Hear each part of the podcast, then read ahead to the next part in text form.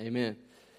Well, I woke up this morning and uh, wasn't thinking, and I put on this green shirt, and I, I, didn't realize it until Rachel over here came in with a green Packers uh, sweatshirt on. I thought everybody's going to think that I'm a Packers fan, uh, and that is not the case, okay? I am uh, black and gold Steelers, right? Yes, yes, all right. And, uh, and so, so anyway, I just want to make that, that clear before we get started today. And uh, if you have your Bibles, go ahead and open up to the Gospel of Matthew. Those of you who aren't football fans are like wondering what just happened. Like, what, what was that all about? Anyways, that's all right.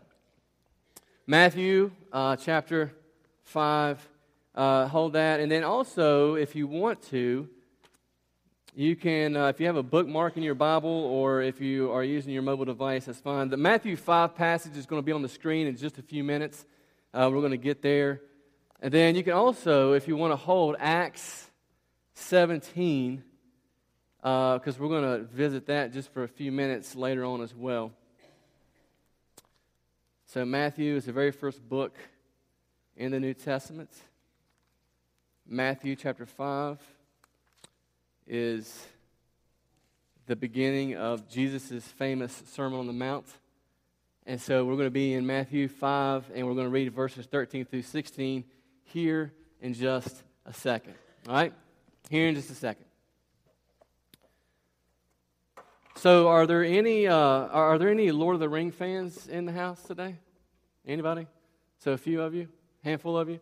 So, a handful of you will know then that uh, that Tolkien's uh, The Fellowship of the Ring, uh, Galadriel, however you say that, that name. Am I saying that right for you Lord of the Ring fans, right?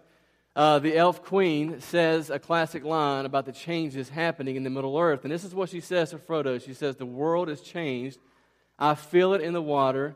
I feel it in the earth. I smell it in the air.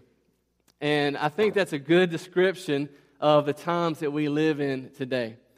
Now, you may agree, you may disagree with what I'm about to say, but I, I think the reality for us today is that we are living in a post Christian culture, which means the only thing that is wrong is to tell someone that they are wrong, right? What's, what's right for me may not be right for you. And I think over the last 50 or 60 years, we've seen this, this massive culture shift. And what I mean is, is that that most everyone across the board 50, 60 years ago would have claimed to have been a Christian. Okay, whatever that meant, they, they would have claimed to have been a Christian, right? The church played a major role in shaping the direction of where our, our culture was going. Most everyone would have said that yes, there is moral truth. Most everyone would have believed that there is a God. They would have believed that there is Jesus. Now, they may not have known exactly what Jesus came to do, but, you know, once you kind of share the gospel with them, they would have been like, oh, okay, you know, I, I believe, you know, and, and, they would have done that. And so um, I remember when I was in Bible college, we took an evangelism class, and it was, it was a good class. It was very helpful. But they, they taught us how to share uh, the gospel with somebody just from the book of Romans. It's called the Romans Roman Road. Anybody familiar with that? The Roman Road? Yeah, so, so in this class, we had to do this, and then we had to get a, a test subject uh, outside of class. We actually had to film uh, us presenting the Roman road to somebody. All right, and so it was, it was a cool experience. And, uh, and of course, everybody had 100% conversion rate because they already chose somebody that was a Christian uh, to share the Roman road with. But, you know, in, in class, it seems so simple, is what my point, right? You know, just, okay, walk through these scriptures. But, but now, man, that, that, would be, that would be an extremely difficult thing to, to walk through uh, the book of Romans and share that with somebody and for them to kind of grasp that, right? I mean, listen, the world around us is drastically changed, right? To quote uh, the famous line from Dorothy in The Wizard of Oz, we're not in Kansas anymore, are we? Right? In our increasingly post Christian culture, the influence and values that are shaping emerging generations are no longer aligned with Christianity. Right? They don't have a basic understanding of the story of the Bible, and they don't have one God as a predominant God to worship. That's why it would be so hard for us to kind of take them through that Roman road, right? They, they just wouldn't have the grasp of it, right? They're open to all types of faith, including new mixtures of religions.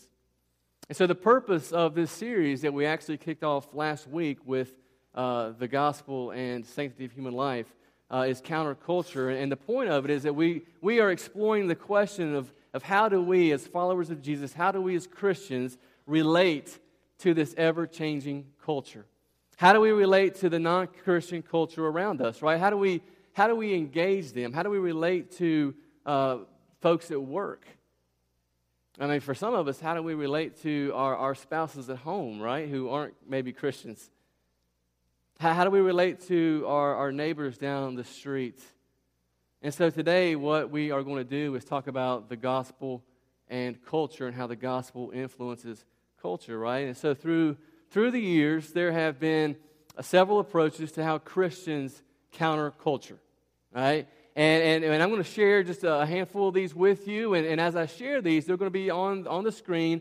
And I want you to just kind of think through as, as we talk about them, maybe where you fall in line with some of these, these approaches, okay? Because maybe, maybe because I, I, as, I, as I was studying through this sermon, I kind of, I kind of saw myself in all, all, all the approaches, right? And then, and then lastly, we're going to share one that I think is best uh, for us. Uh, and then we'll kind of walk through that and, and look at some scripture as well, okay?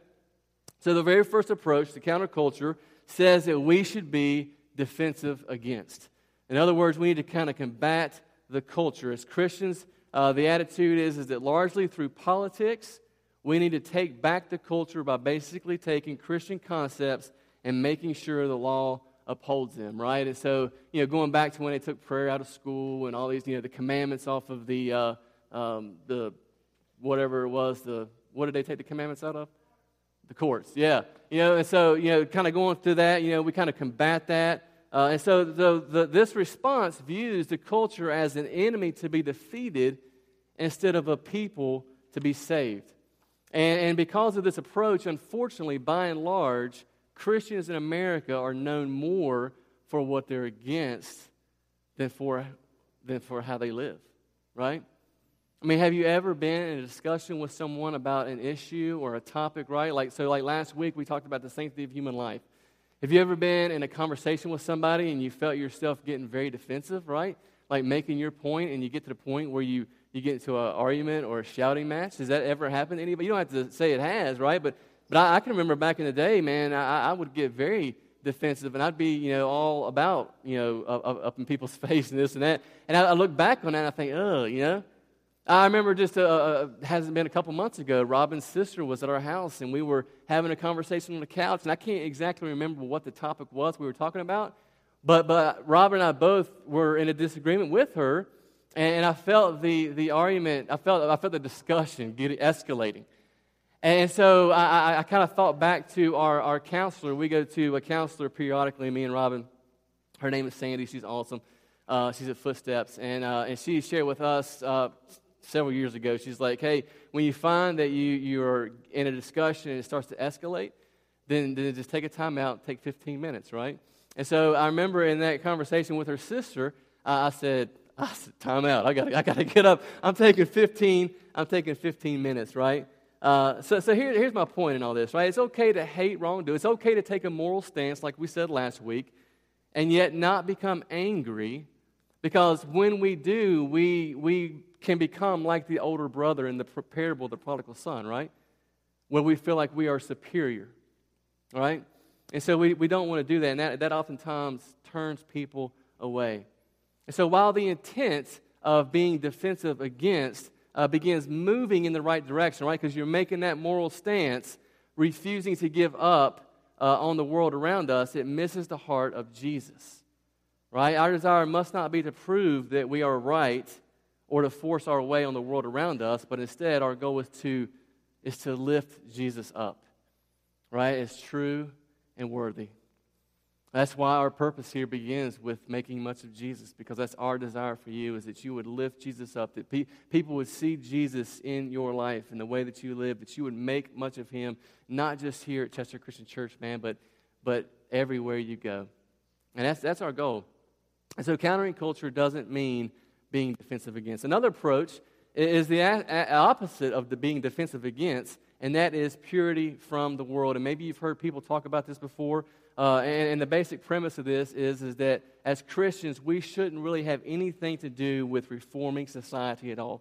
So, take, for instance, last week, Sanctity of Human Life, right? As Christians, the idea is, you know, it's just the way it is, it's the, the law they passed. We shouldn't really do anything to kind of reform that or, or change that at all, uh, but rather we should distance ourselves so that we are never have any interaction uh, with the world around us, right? People, people, that that's what people say. And again, the intent may seem honorable and sincere because we want to remove even the appearance of evil and the temptation of sin. But listen, Jesus specifically prayed in John 17, 15, verse 15 and 16. It's the longest recorded prayer by Jesus. He says, he says Father, would you uh, don't take his followers out of the world, but protect them while they were sent into the world. And that, that's a paraphrase, that's not word for word, okay? All right, the world around us desperately needs the life changing power of the gospel. And when we are making much of Jesus in our life and people are seeing that, right, that, that's what we want people to see, right? So if we, if we disengage from the world, if we isolate ourselves, if we, if we kind of create these subcultures, we may feel like that's being counterculture, but really it's the inappropriate response because Jesus in Matthew 28 tells us to do what? To go into the world, right? Not, not to isolate ourselves from it. And here's the thing to think about, too. You know, the, the danger is, you know, when you become a Christian, you become a follower of Jesus, and you're, you're a Christian for several years, the, the danger is, is that all of our friends, all of our influencers, people around us become what? Christians also right? And so we surround ourselves with Christians and we never have any interactions with non Christians.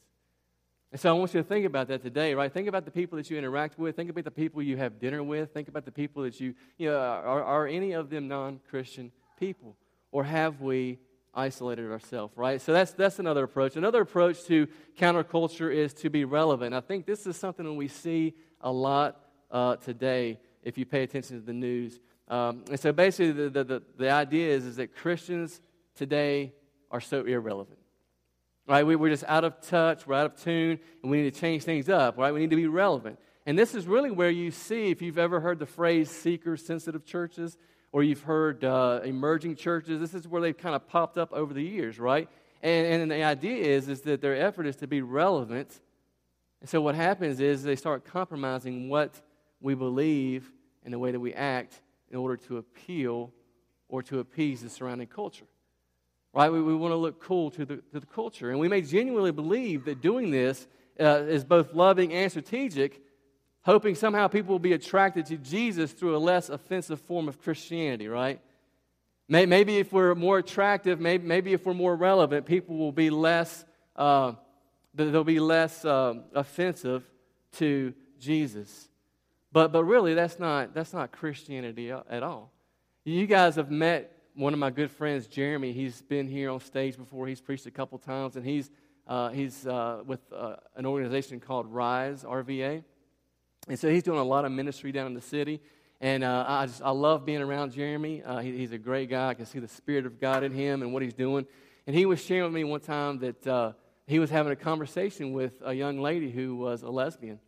And uh, he had built a relationship with, with her, him and his wife, and, and they were just chatting one night, and they were talking about the scriptures, and they were talking about Jesus. And, and this, this woman looked at him, and she said, So what you're telling me is, is if I come to Jesus, I've got to give up my lifestyle. And then I love what Jeremy responded. He said, Oh, no, no, no. He said, That's much worse than that. He says, You got to give up your life. See, that, that's, that's what it's about. It's not, a, it's not, that's not about trying to be relevant in the sense of like we want people to be, you know, eh, not, we don't want to be offensive, right? If, if, if, we're, if we're, the biggest problem with this approach is that the church begins to look a lot like the world, right? There's no visible difference. And if we claim to have the good news and say that the gospel is what changes us from the inside out, but we look no different from the world, then why would people want what we have? right?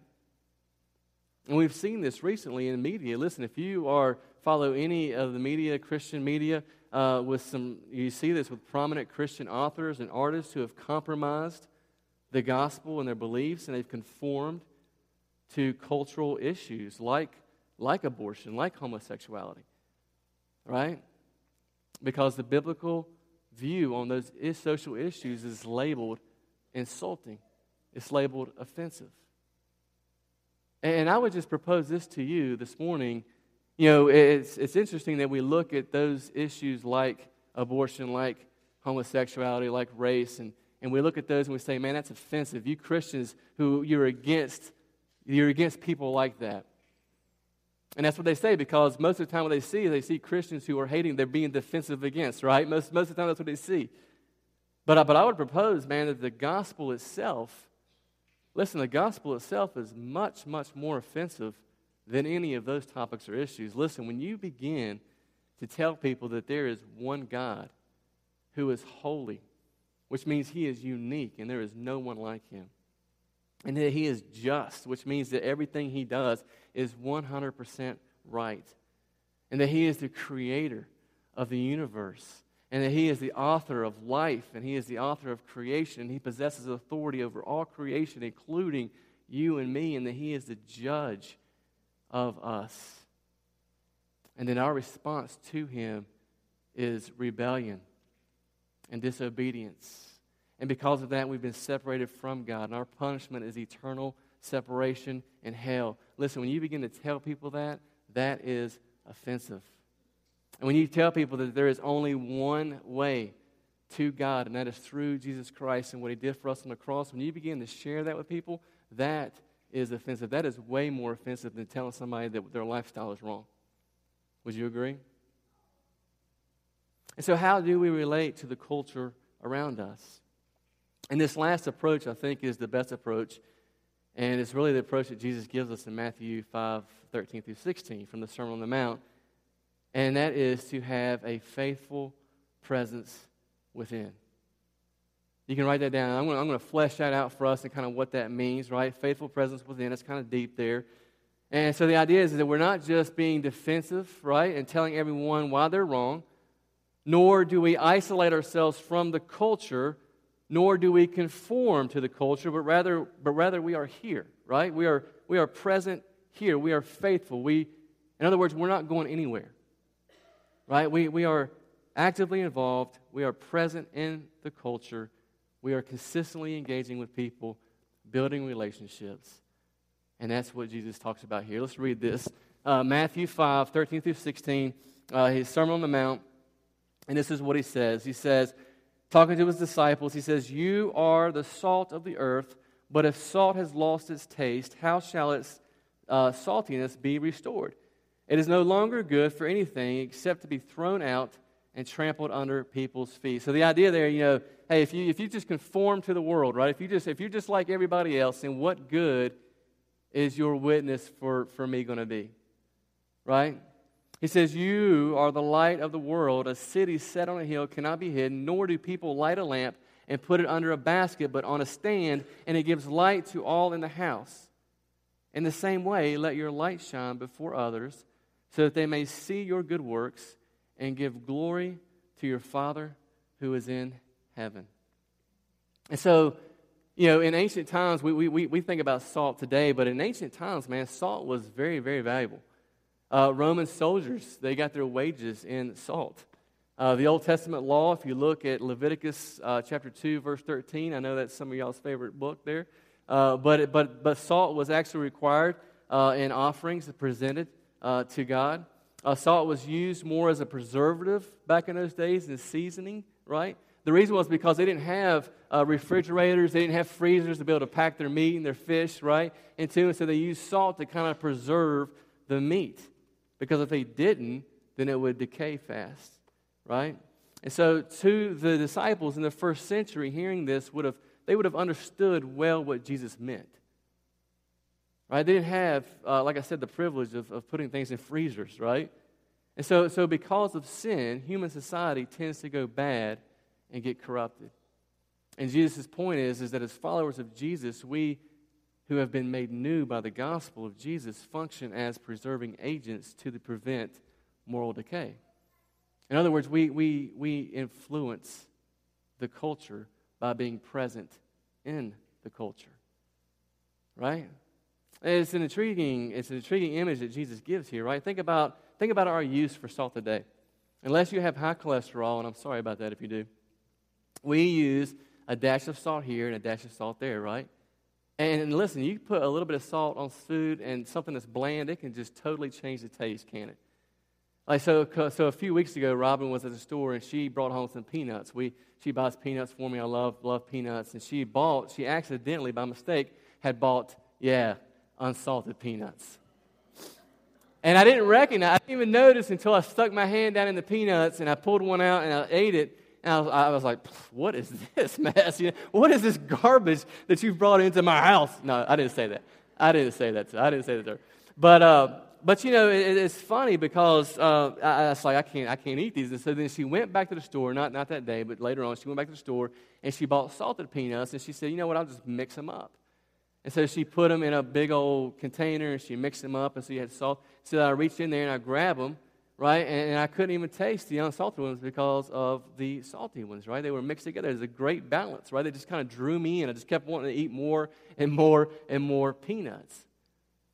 And in the same way, Jesus is saying that we are to be salty Christians that draws people in. Right? There, there, there's a noticeable difference in our lives. It causes people to take notice and ask, hey, what's, what's the difference in your life? What, you know, what, what is, I notice that you don't get stressed out a lot. I notice that you don't, you know, uh, you, you just seem to have this peace about you. It's because we have a faithful presence within the culture. We have this balance. Right? Because I don't think Jesus meant for us to take a five pound bag of pellet salt and just start cramming it down people's throat, right? That's, that's not what Jesus meant there. And I also don't think that he, he means for us to, to just be bland like the unsalted peanuts, right? And just kind of disengage where we just kind of blend in. Now, he wants us to have that balance. He wants us to be salty Christians.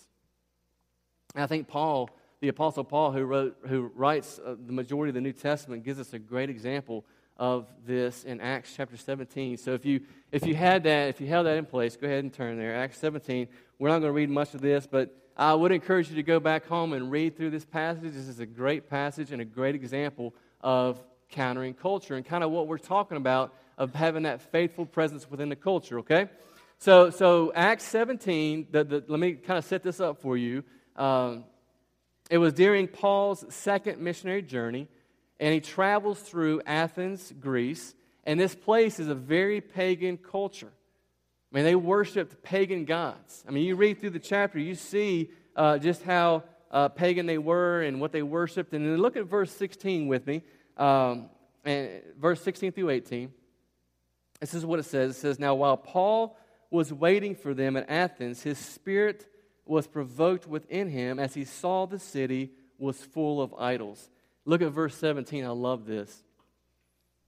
So he reasoned in the synagogue with the Jews. Right, that, that word reason, man, that, that's a great word there. The idea is, is that, that, that he was patient, there's a patient persuasion, right? He reasoned.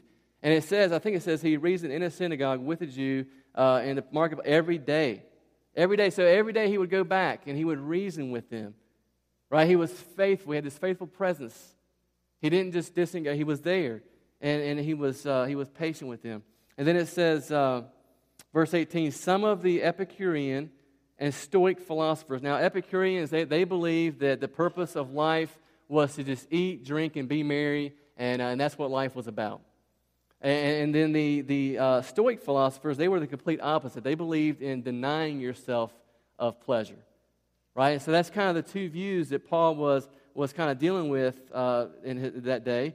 And, uh, and then this is where Paul finds himself. He's steeped in pagan culture. And then jump down to verse 22, and I want you to see this, what he does. It says, uh, verses 22 to 24 says, So Paul, standing in the midst of the Areopagus, said, Men of Athens, I perceive that in every way you are very religious.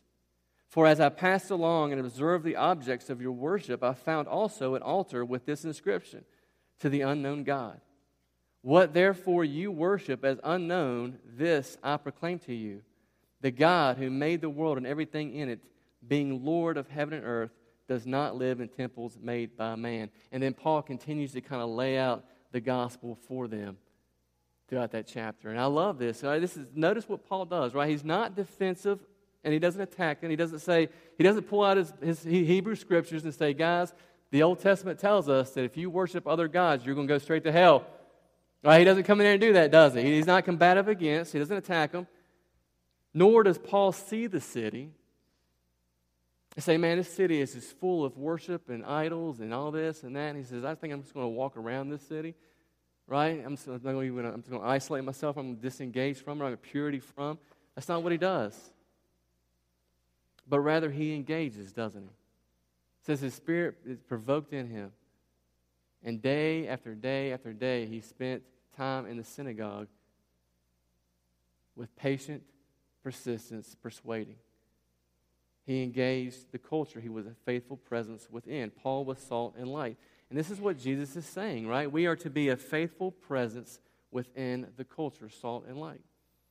And then when Jesus gives the metaphor of being light, he says that you are the light of the world, a city on a hill that cannot be hidden. And then he goes back to light. And, and listen, in ancient Middle Eastern times, in Jesus' day, you never built a city uh, on a hill because you would have been exposed, right? Everybody would have seen this city.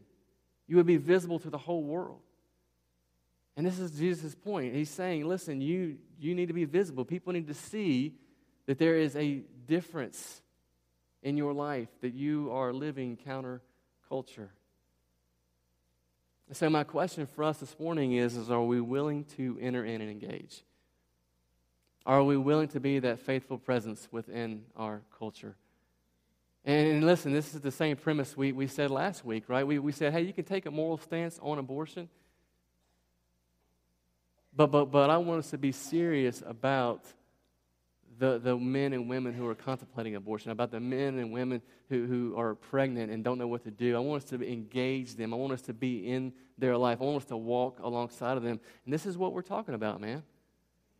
Right? Listen, when we look around and we see a, a society that is falling apart, a neighborhood that is going uh, down in shambles, do we, do we pack up the house and say, hey, we're moving out of here and we're going to a nicer neighborhood?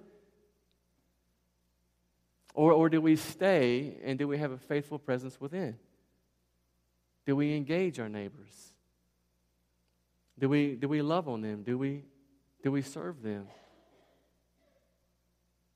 Are we willing to jump in and show compassion for others, just as, just as God showed love and compassion towards us? Are we willing to integrate our faith, right? To have that faithful presence within in our workplace? I think sometimes we look at work and, and we think, well, it's just a job. I'm just going making getting a paycheck and that's all I'm doing. But listen, we need to be thinking about this. How can we make much of Jesus in our workplace, right? How can we integrate our faith? How can we be counterculture in our workplace? Are we performing our jobs to the best of our ability? Are we giving our, our boss 100%? If you're the boss, are you treating your employees right? Are you treating them fair? Listen, we live in a day and age where it's about getting to the top, and we'll do whatever we can to get there. And we, are, are, are we humble? So that, that's the questions that we have to ask, that we have to answer. And listen, it doesn't have to be big things, right? It, it can be small things, right? For instance, Leah, a few weeks back, Robin was in Babies R Us, and she was buying diapers. And, um, and, and, and she was at the checkout and she had these coupons and, and, and Babies R Us, man, I don't know what is the deal with their computers, but they always seem to have glitches.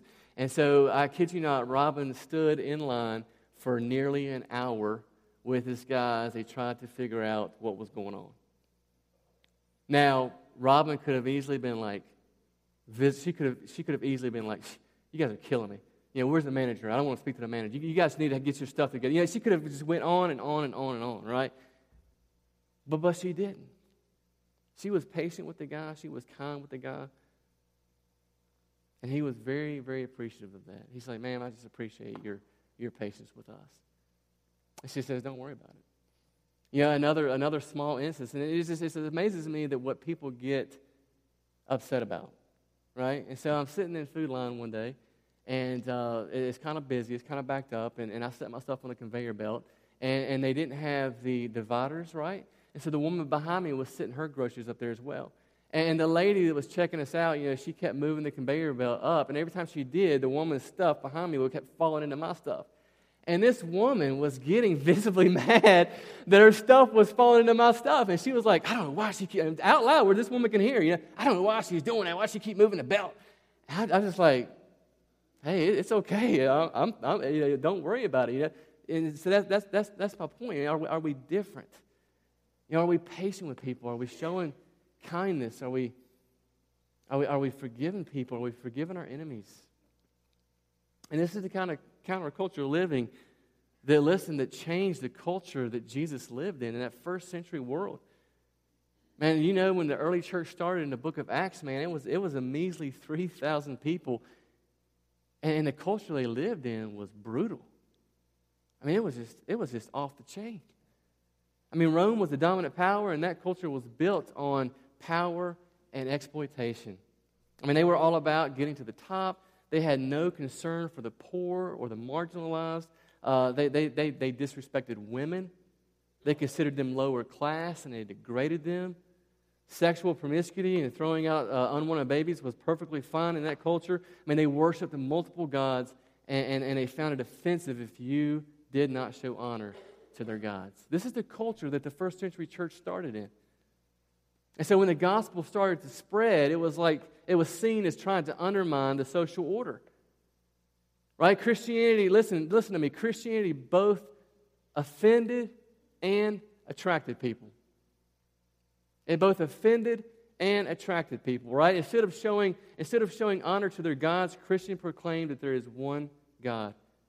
Instead of promoting self and rising to the top, Christians were called to a life of humility service and putting others first, right? So people began to take notice, right? They were offended, like, who these Christians think they are? But then on the other side, they were like, I've never seen this before. Like, they're actually serving other people. They're, they're, they're humble. They're, you know, they, they love others. Instead of, instead of retaliating against enemies, they, they forgave their enemies.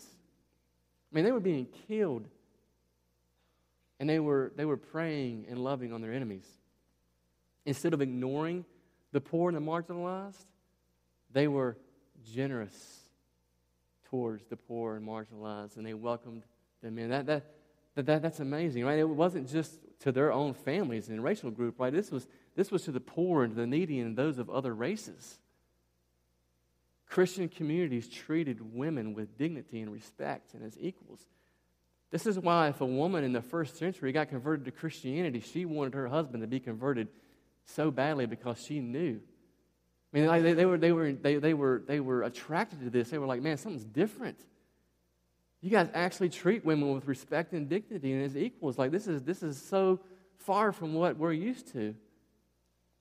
And that's how they began to influence the culture. They were a faithful presence within. So, why isn't Christianity exploding in the U.S. today? I want to read this quote. It's going to be on the screen. Tim Keller.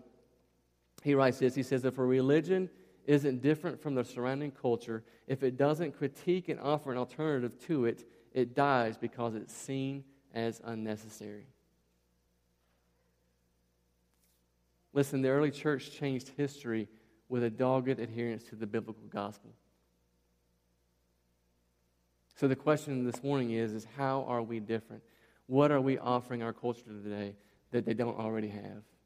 What are they seeing in us that is different?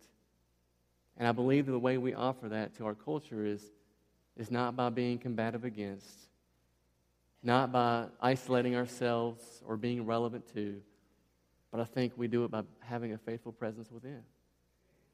Right? We, we build relationships. We engage our neighbors. We engage our coworkers. I want you to think about the cross for a second. And this is what we're going to close with. Right? I want you to think about the cross. As Jesus is going to the cross, everyone, all of his disciples, all of his friends, everyone has deserted him. His, one of his own disciples has betrayed him. And so Jesus is on his way to the cross and he's, he's by himself. He's alone. He's alone. And, and the cross, you know, it, it, represents kind of two things, right? Jesus uh, is, is defeating, uh, he, he's, he's, he's defeating the evil forces uh, and darkness of the world. But at the same time, Jesus is showing his love and his grace and his forgiveness towards us. And listen, we were his enemies. We were the ones who deserted Jesus at the cross, right? We were the ones who put Jesus on the cross. And yet, Jesus shows us what it means to be a faithful presence within, right? He comes, He enters into our world, He is with us. And He pursues after us. That, that furious, that, that furious love, He pursues after us. And this is what I want you to know this morning. Listen, if you're here and, and you struggle with forgiveness, if you struggle with, like, man, there's no way that God could ever love me or forgive me, listen, the cross overcomes all of your sins. And Jesus wants you to know, man, that you can have forgiveness. He died for you, He died for me. So I just want to encourage you this morning if you're here this morning, you've never put your faith and trust in Jesus, if you like struggle with that, man, I would love to talk with you this morning. I'll be up front. I would love to chat with you as we sing this next song. If you're here this morning and you've like seen yourself in some of those ways, I, I, I tell you, man, I always get convicted. Do you ever have those moments where you kind of think back to a time in your life and you just kind of cringe because you're like, ooh, I can't believe I did that? You ever have those moments? I woke up this morning at 3:30 and I could not go back to sleep for the longest time. And for whatever reason, I was laying in bed and I was thinking to like life 15, 20 years ago. And I kept thinking to myself, why did I do that? and I just cringed. I was laying in bed and I was just like, I can't believe I did that. And you're like, man, I just, you know, I just need, just, you know, whatever it is. If you see yourself in, in any of those things, and you're just like, you know, I just, I just want prayer. I just want encouragement. That's what this is about, man. We want to encourage you. We want to help you. We want to walk alongside of you. And so we just encourage you. There'll be prayer team members up here. There'll be a prayer team member in the back. We would love to, to pray with you this morning, okay? So would you guys stand with us and let's sing together?